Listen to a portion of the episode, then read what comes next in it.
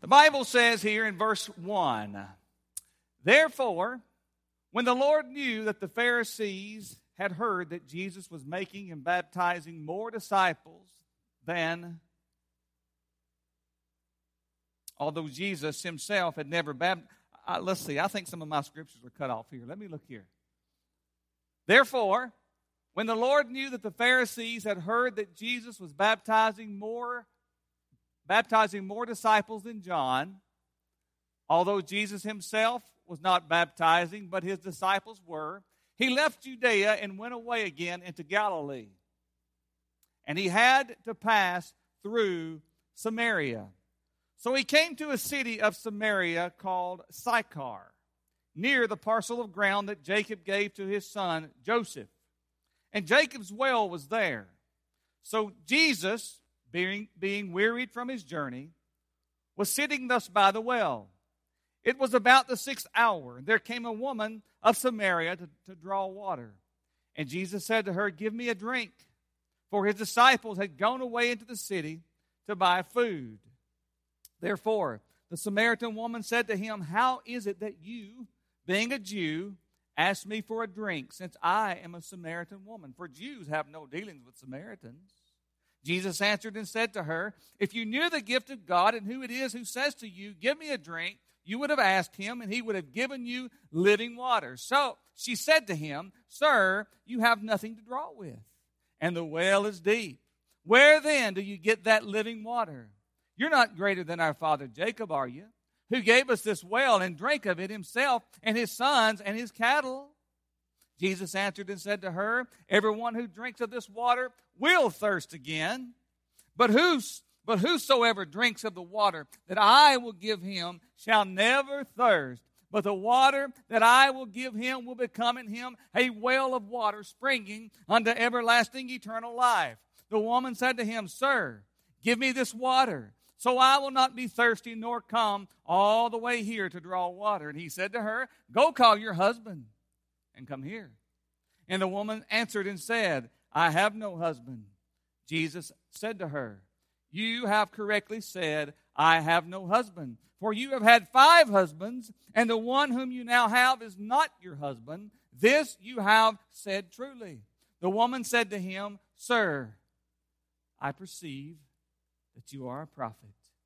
You may be seated if you like.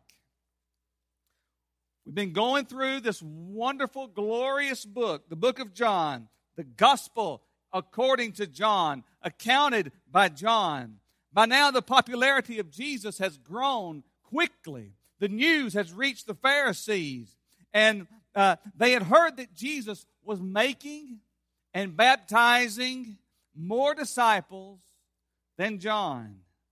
Our text here says, if we look again at verse 1, says, Therefore, therefore, when the Lord knew that the Pharisees had heard that Jesus was making that Jesus was making more disciples.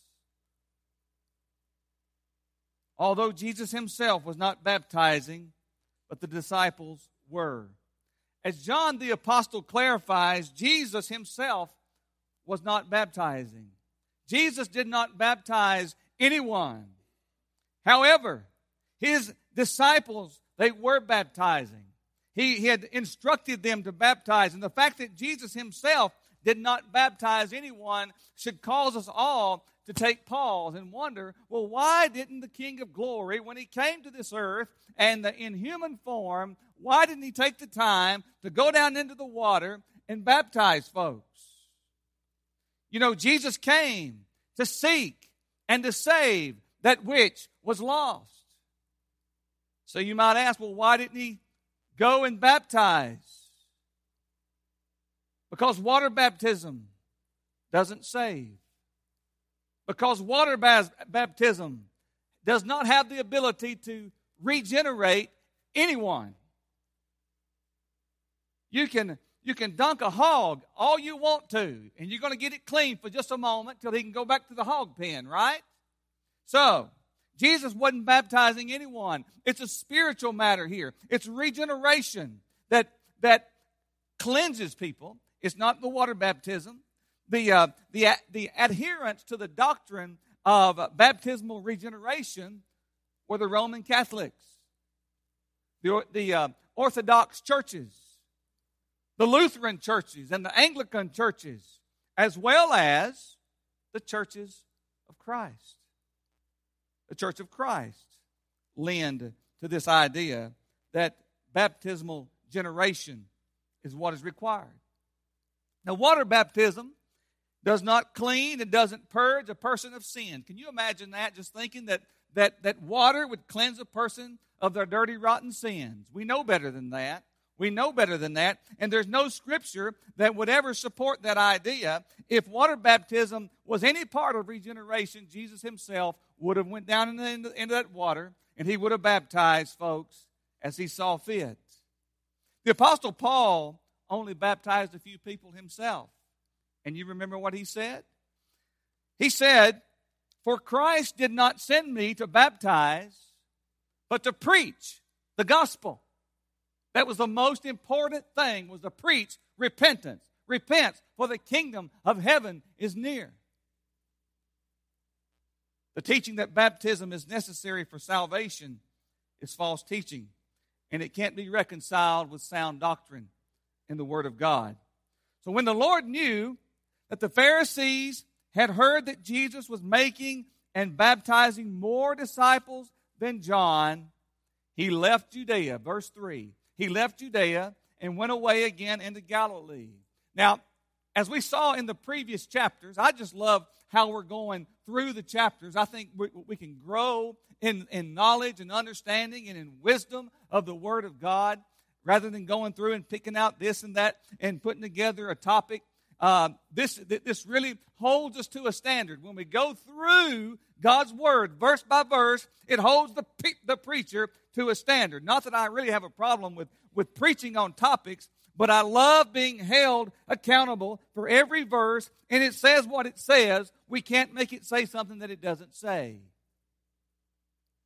But we saw in the previous chapters that John the Baptist, he rejoiced that Jesus' ministry was growing. Here, this man of Galilee, he was growing. People were coming to him in droves. Here, John the Baptist, his crowd was getting smaller and smaller and smaller all the time. John was delighted to be a friend of the bridegroom. He was delighted to be the friend. John said, He who has the bride is the bridegroom, but the friend of the bridegroom who stands and hears him rejoices greatly because of the bridegroom's voice. So this joy of mine has been made full. This joy of mine has been made complete. John was, a, was on a mission, and it wasn't to grow popularity. It should never be a minister's goal to grow a, pro- a popularity. For as John said, he must increase and I must decrease. You see the difference? It's all about Jesus, far and above everything else. John the Baptist knew that he was providentially sent to be the forerunner. He was the voice of one crying in the wilderness, Make straight the way of the Lord. Make his paths straight. Mm. Repent, for the kingdom of God is at hand. The kingdom of God is still at hand. Until he calls his church out of this world, it's at hand. In other words, it's near. His coming is nigh at the door. John was to announce the coming of the King, Jesus the Messiah. Not wanting to be a public rival or a competition to develop between Jesus' followers and John's uh, disciples, Jesus purposely left. As the scripture says here, he left Judea and went away again into Galilee. And notice this next verse, verse 4. And he had to pass through Samaria. Let me let me uh, uh, speak about that for a moment. The province of Samaria, it lay between the province of Judea and the province of Galilee. And the scripture here says that Jesus had to pass through Samaria. You see, Jesus was down here in Judea. What was he doing down in Judea? He was down there preaching the gospel, and his disciples were baptizing people. But he must needs, as the King James Version says, he must needs, I must needs go into Samaria or go through Samaria. He had a divine appointment there. There was an alternate route to go into Galilee, which is north of Samaria. But oftentimes, people would, uh, the, the, uh, the strict uh, Jews, they would go around Samaria. They would, they would cross the Jordan River and they would go up the Transjordan Highway, and they, over here would be, uh, uh, over here would be uh, Samaria, and then they, they'd cross back over the river. They could go that way, which was a farther way, or they could go over here to this side and go up along the Mediterranean Sea. Here's Samaria now. They're going around Samaria, going into Galilee. Well, you may say, well, why in the world wouldn't you just go right straight up through Samaria? That's what we're getting to. That's what we're getting to. Jesus had a divine purpose for going into Samaria. The reason why he had to pass through Samaria was because God had appointed him to do so. And he was doing precisely what the Father said for him to do. A perfect example for you and I, by the way. Perfect example. Right here might be a good place for us to mention that Jews, the reason why they would go around Samaria is because they, they despised the Samaritans. The animosity between the Jews and the Samaritans can be traced all the way back to the dividing kingdom of, of Solomon, Solomon's kingdom. After the death of Solomon, you know, the northern uh, kingdom of Israel built Samaria and made it their capital city. And they determined, they determined that Mount Gerizim was the place to worship rather than down there in Jerusalem. They determined that Mount Gerizim was the place to worship. The Samaritans, by the way, they only accepted the first five books of the Old Testament, which is referred to as the Pentateuch. The first five books was all that they would accept, which means that they would ignore the writings of the prophets, they would ignore the writings of Psalms. And so the stricter Jews they took issue with the Samaritans mixing worship with God and worship with idols. They had a problem with that. Now, while traveling north and south, as I said, the Jews could go around, and they typically would. But Jesus does not. He passes straight through Samaria, and he stops into a little town here called Sychar, as we'll see here in verse 5. So he came to a city of Samaria called Sychar, near the parcel of ground that Jacob gave to his son Joseph. Now, Jesus came to the city of Sychar of the, of the Samaria province, which is near the parcel of ground that Jacob gave to, his, uh, to, to Joseph, his son. Now, this was a very important parcel of ground by the way. Why? Well, let's look at this next verse, 6. Verse 6 says, Jacob's well was there.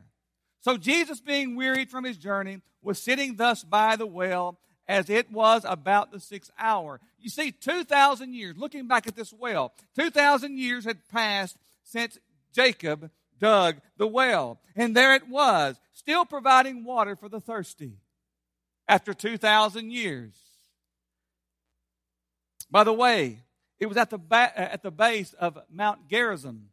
Jacob's well. It was dug 4,000 years ago from now.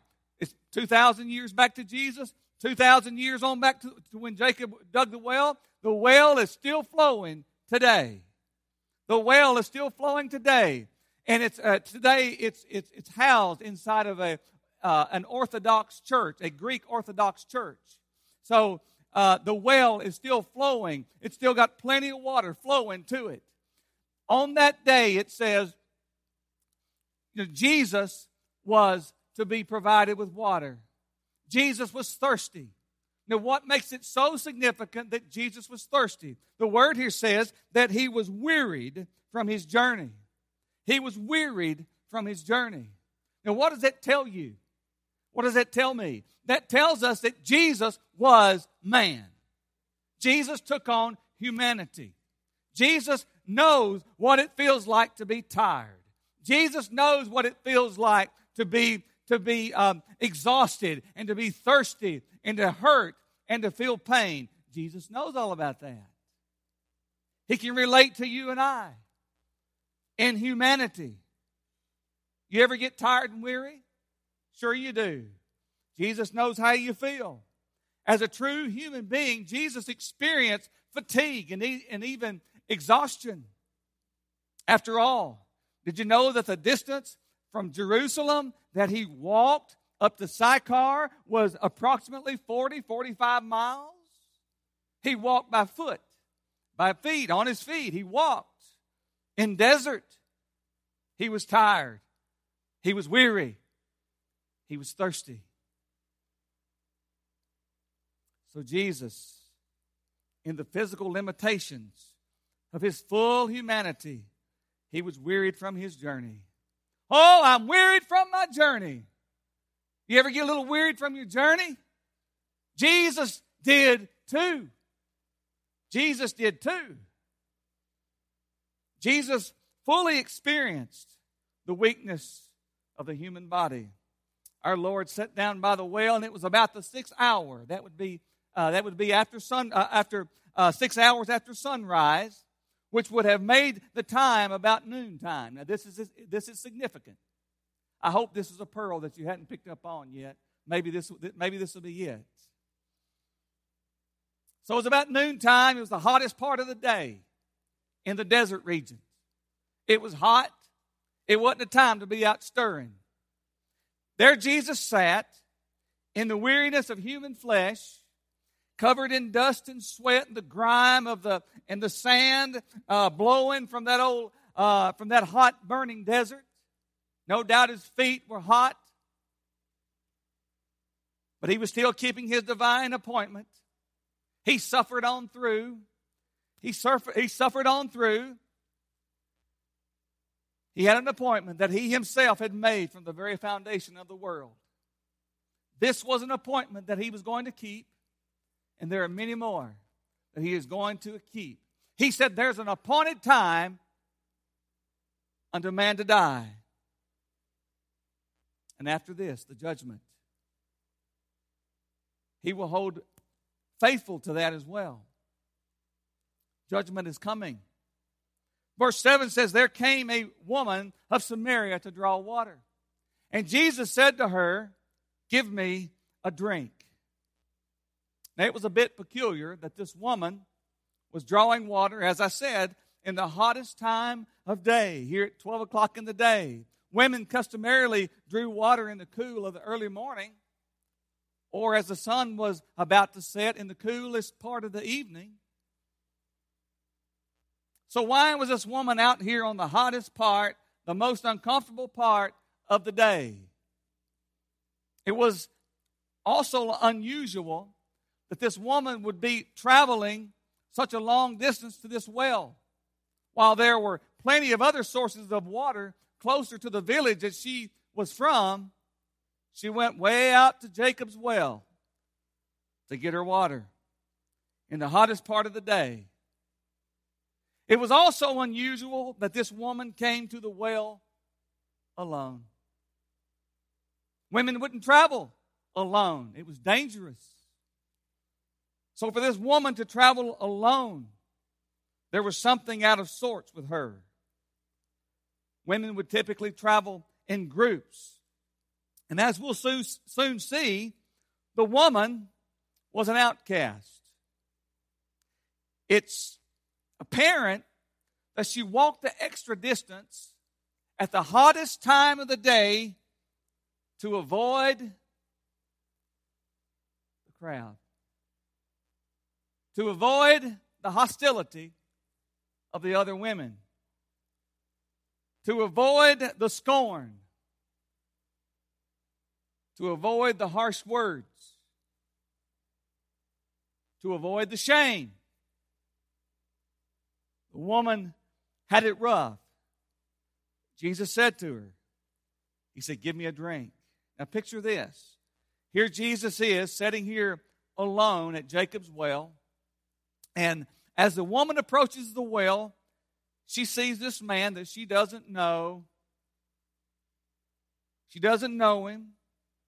Having avoided the other women, drawing water at the, at the almost unlike, a most unlikely time of the day, she finds herself alone at the well with this man.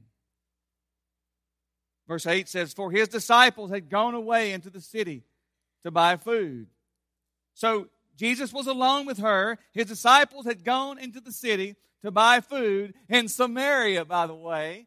Now, this explains why Jesus was sitting here by himself. Jesus said to her, Give me a drink. She was stunned that Jesus would make such a request of her because Jews, she knew he was a Jew, probably because of the way he was dressed.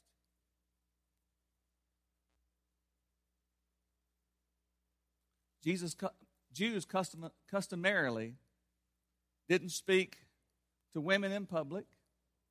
Did you know that they wouldn't even speak to their wives in public?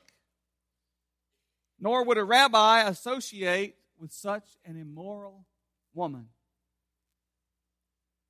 Verse 9 says, Therefore the Samaritan woman said to him, How is it that you, being a Jew, ask me for a drink, since I am a Samaritan? For Jews have no dealings with Samaritan. The translation of the last part of this verse, I believe, is a bad one. It's not true that Jews had no dealings with Samaritans. In fact, they had all kinds of dealings with Samaritans. In fact, Jesus had sent the disciples into town for a business transaction to buy food from them, to purchase their food. So, what Jews were not allowed to do, they were not allowed to share eating utensils. They wouldn't drink from the same cup.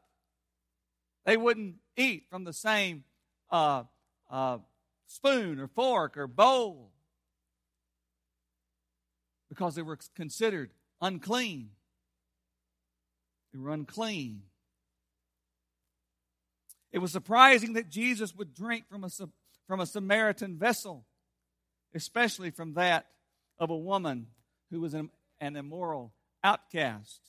So her question was this How is it that you, being a Jew, ask me for a drink since I am a Samaritan woman?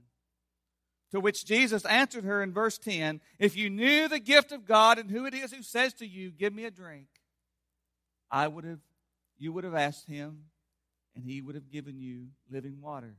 If she only knew that he was the Christ, the Son of God, she would have realized that he had salvation and he had eternal life without end had she asked for it.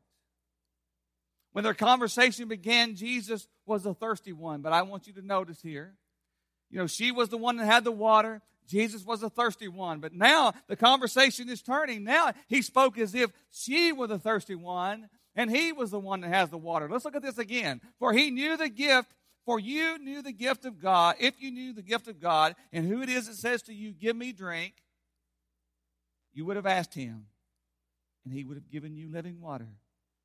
Now, like Nicodemus, the woman was puzzled by Jesus' words. She, she's thinking in terms of physical water. Look at this. Verse 11. She said to him, Sir, you have nothing to draw with, and the well is deep. Where then do you get that living water? Travelers of ancient times, making a, a long journey of several miles, they would customarily take along with them a, a bucket or a picture that they could drop down into a well that they came along uh, uh, upon, and they could draw themselves some water. But here Jesus was, he didn't have a bucket with him. In other words, she's saying, You don't even have a bucket. How are you going to give me water? I'm the one with a bucket. You don't you can't draw water if you don't have a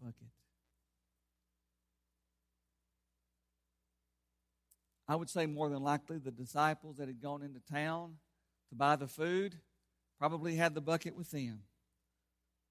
But like the Jews and Nicodemus before her, the Samaritan woman didn't understand that Jesus is speaking of a spiritual water. He's not talking about that water that you can take a sip of it or a big gulp of it or, or a big drink of it and it'll and it'll settle you for just a, a little while but the thirst comes again. We know that. She said sir you have nothing to draw with and the well is deep. In other words she's saying you don't have a bucket and this well is deep so where can you get me that living water? Water is water. We know that. Water is a natural resource that god spoke into existence. But the living water that jesus offers comes from no ordinary well, does it? Metaphorically speaking, living water, my friend, is salvation. It's salvation. It's saving us from this desperately desolate place that we live in. This place of darkness without salvation. Friends, I wouldn't want to be in this place. This would be an awful place without salvation. Without that living water, it would be an awful place. But I'm glad that I know that I know that I know that I have a better place awaiting beyond this old world. Maybe 10 years, 20 years, 30 years, maybe two days. I don't know. But I'm ready to go, aren't you?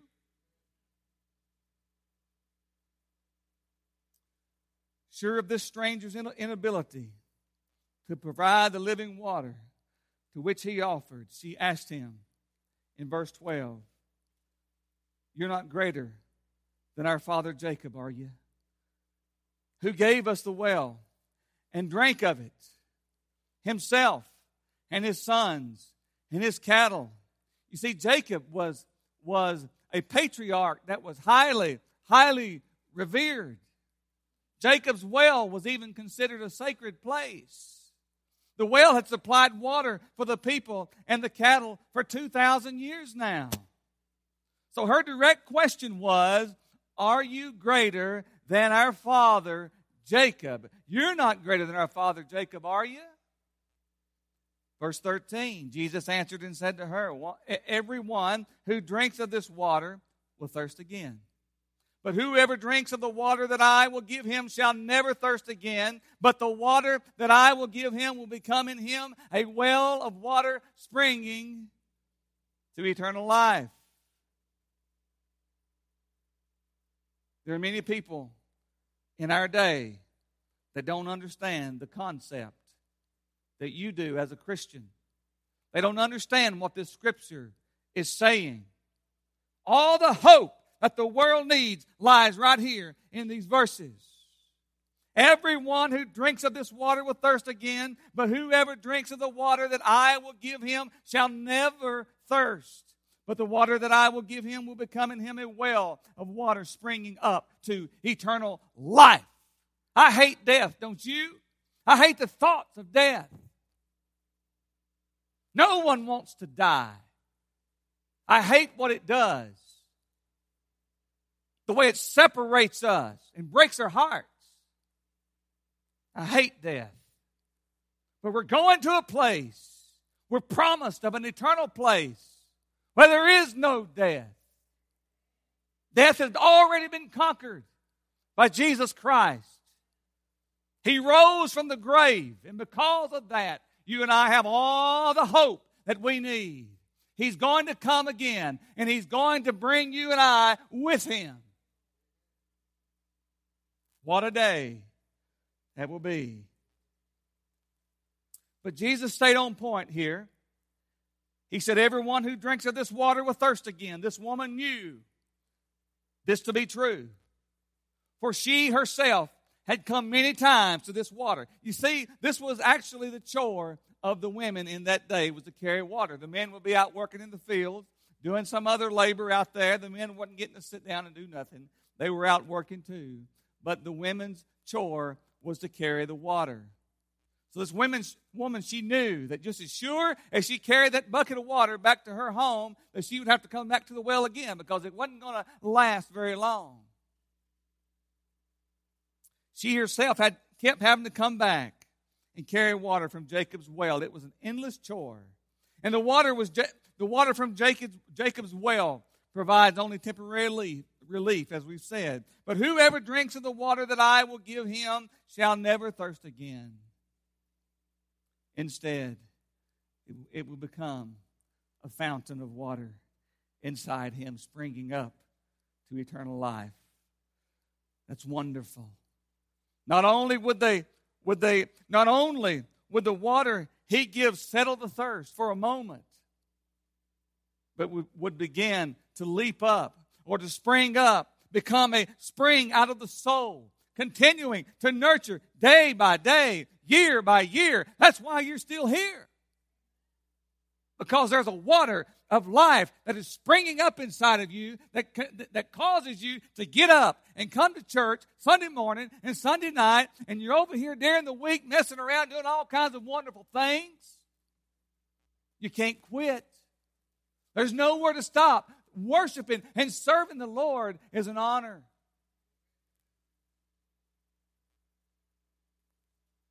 Jesus has the living water of spiritual life that this woman's parched soul was in desperate, desperate need of.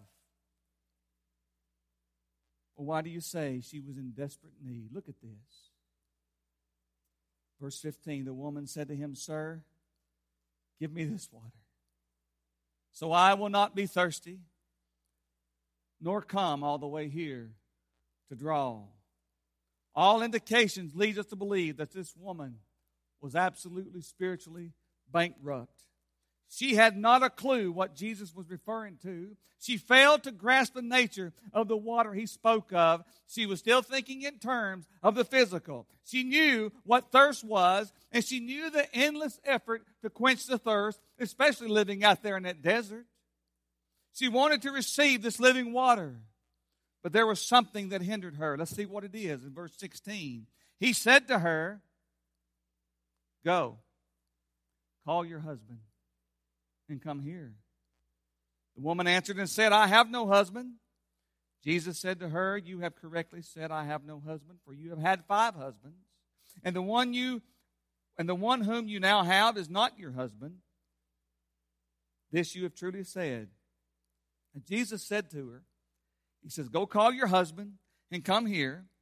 And the woman said to him, I have no husband. You see, she first tries to hide her sin.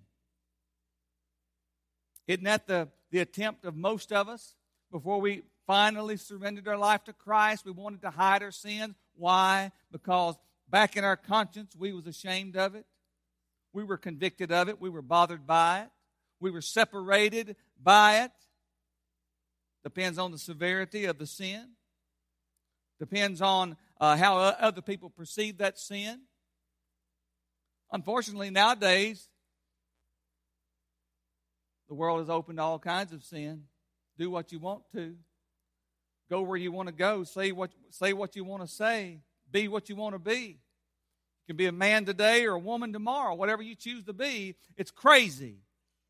It's absolute crazy. I don't know a better way to put it. It's just crazy. I believe their minds have been turned over to reprobate minds, don't you? I believe their conscience has been seared. But she first tries to hide her sin, but Jesus exposes it by saying, You have correctly said, I have no husband, for you have had five husbands, and the one whom you now have is not your husband. This you have said truly. You see, Jesus cuts to the heart of this woman's most troubling condition. Some people may say, well, that's a little mean, don't you think, to be to be confronting someone in their sin, to be uh, to be um, uh, exposing people's sin. Don't you think we need to be a little more tolerant? Don't you think we ought to be a be a little more uh, gentle on how we handle people? This woman was miserable. She was miserable. She was walking to the farthest away well at the hottest time of day because she was miserable. She was miserable. If she was truly thirsty, she could receive relief under the right conditions. Under the right conditions, she could receive relief. Now, first of all, let me say that the idea, listen to me, the idea of salvation without repentance is foreign to the Scriptures. The idea of salvation without repentance is contradiction to the Scriptures. I worry when I hear any minister, even if it's me, saying, Come to Christ, and I don't follow up saying, Oh, by the way, repent of your sins. Salvation involves repentance. Repentance involves a change of mind that, re- that results in a change of behavior. You don't do the things you used to do. You don't walk like you used to walk. You, the whole idea is to become more and more like Christ. So, in short, repentance involves turning away from sin. In Paul's testimony of defense before King Agrippa, he said, So, in here in verse 19, Acts 26 and 19, so, King Agrippa, I did not prove disobedient in the heavenly vision, but kept, but kept declaring both to those of Damascus first and also at, Jer- at Jerusalem, and then throughout all Judea of uh, the region of, of Judea, and even to the Gentiles, that they should repent and turn to God. Now, this is, listen, let's don't leave this part out. This is important. What does it say?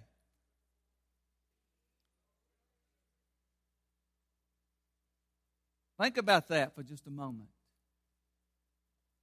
Performing deeds appropriate for repentance. Those who truly repent and turn to God will produce deeds appropriate to repentance. For the woman at the well to receive this living water, she had to truly thirst for the righteousness that God provides in salvation. Confessing her sins and forsaking the old ways, forsake the old way and walking in the, in the new way. Straight is the gate and narrow is the way, and few there be that find it. When you see the masses running here or the masses running there, you better go the other direction. God is exceedingly merciful. Yes, He is. Yet His word says in Isaiah 55 7, look at this.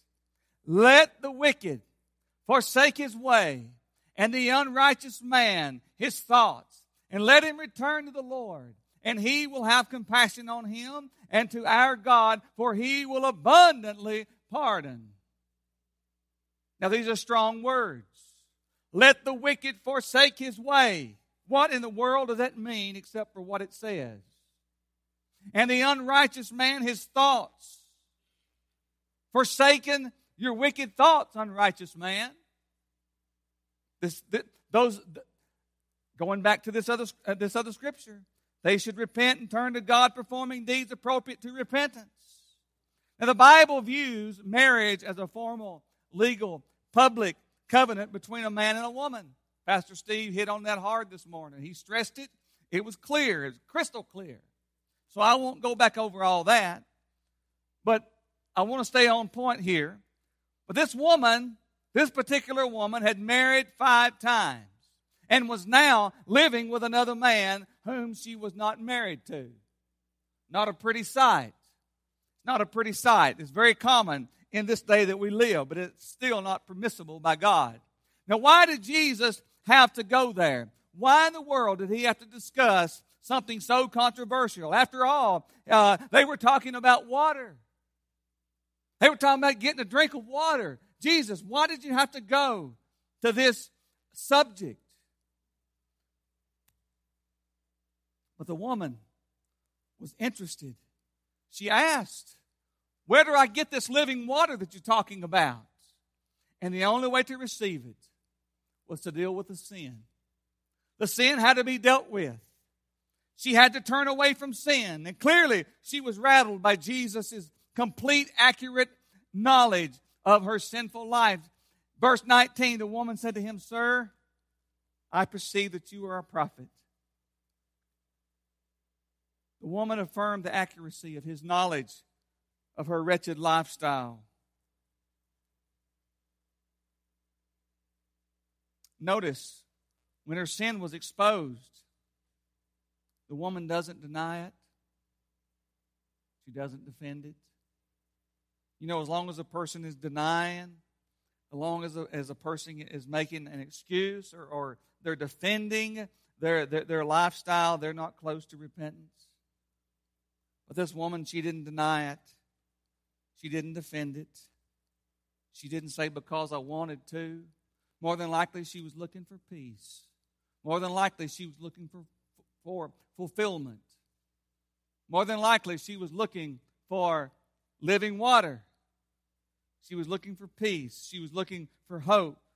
Life had been hard. And she simply said to him, Sir, I perceive that you are a prophet. She simply said to him, I perceive. That is, I believe that you are a prophet. When her sins were exposed, she was genuinely convicted of her sin. Now, I'm not going to get through all of this tonight, but next week we're going to see that she genuinely wondered where she could go to meet God and seek His grace and to seek His salvation. And I don't want to give up what I, what I, what I know about the next verses and what I want to bring out. But I think it's important here to understand that she genuinely was wondering where she could go to meet God and seek this grace. The marvelous, marvelous grace that we talk about, that we preach about, that we that we that, that we're thankful for.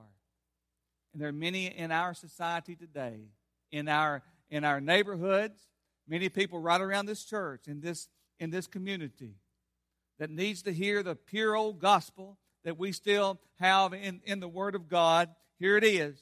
Here it is. It needs to be preached just as true and just as faithful as it ever was. It's just as sufficient today as it was 2,000 years ago when it was penned by Matthew, Mark, Luke, and John, when it was penned by Peter, when it was uh, penned by uh, John in the book of Revelation, and he told of all the things that are. You know something? The world is going to end. This old world, listen, if you're listening tonight by way of Facebook, this, this world is going to end. It's going to end in fire and brimstone. This world is going to be destroyed. And those who do not know Christ as their Lord and Savior are going to be judged. And God is going to judge righteously. And those that are not prepared, those that are not covered by the blood of Jesus Christ, those who, are not, who have not repented of their sins, they're going to go to a place that burns with sulfur. It burns and it never quits burning for all of eternity. It's deep, it's dark. The Bible explains that there's weeping and wailing and gnashing of teeth. It is far, far more uh, traumatic, far, far more um, uh, gruesome than we can ever imagine. If you've ever watched a, a terrible, uh, horrible horror movie, this is far worse than this. This is far worse than what that movie would be. It's far worse than any dream we could have. And I've had some pretty bad dreams.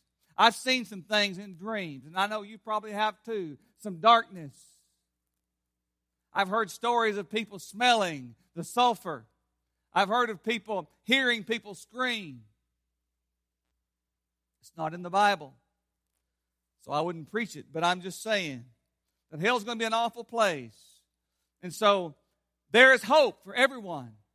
As there was, there was hope for this woman who had been married five times and was living with another man, if there was hope for her, there's hope for everybody else too. Stand with me, if you will, tonight.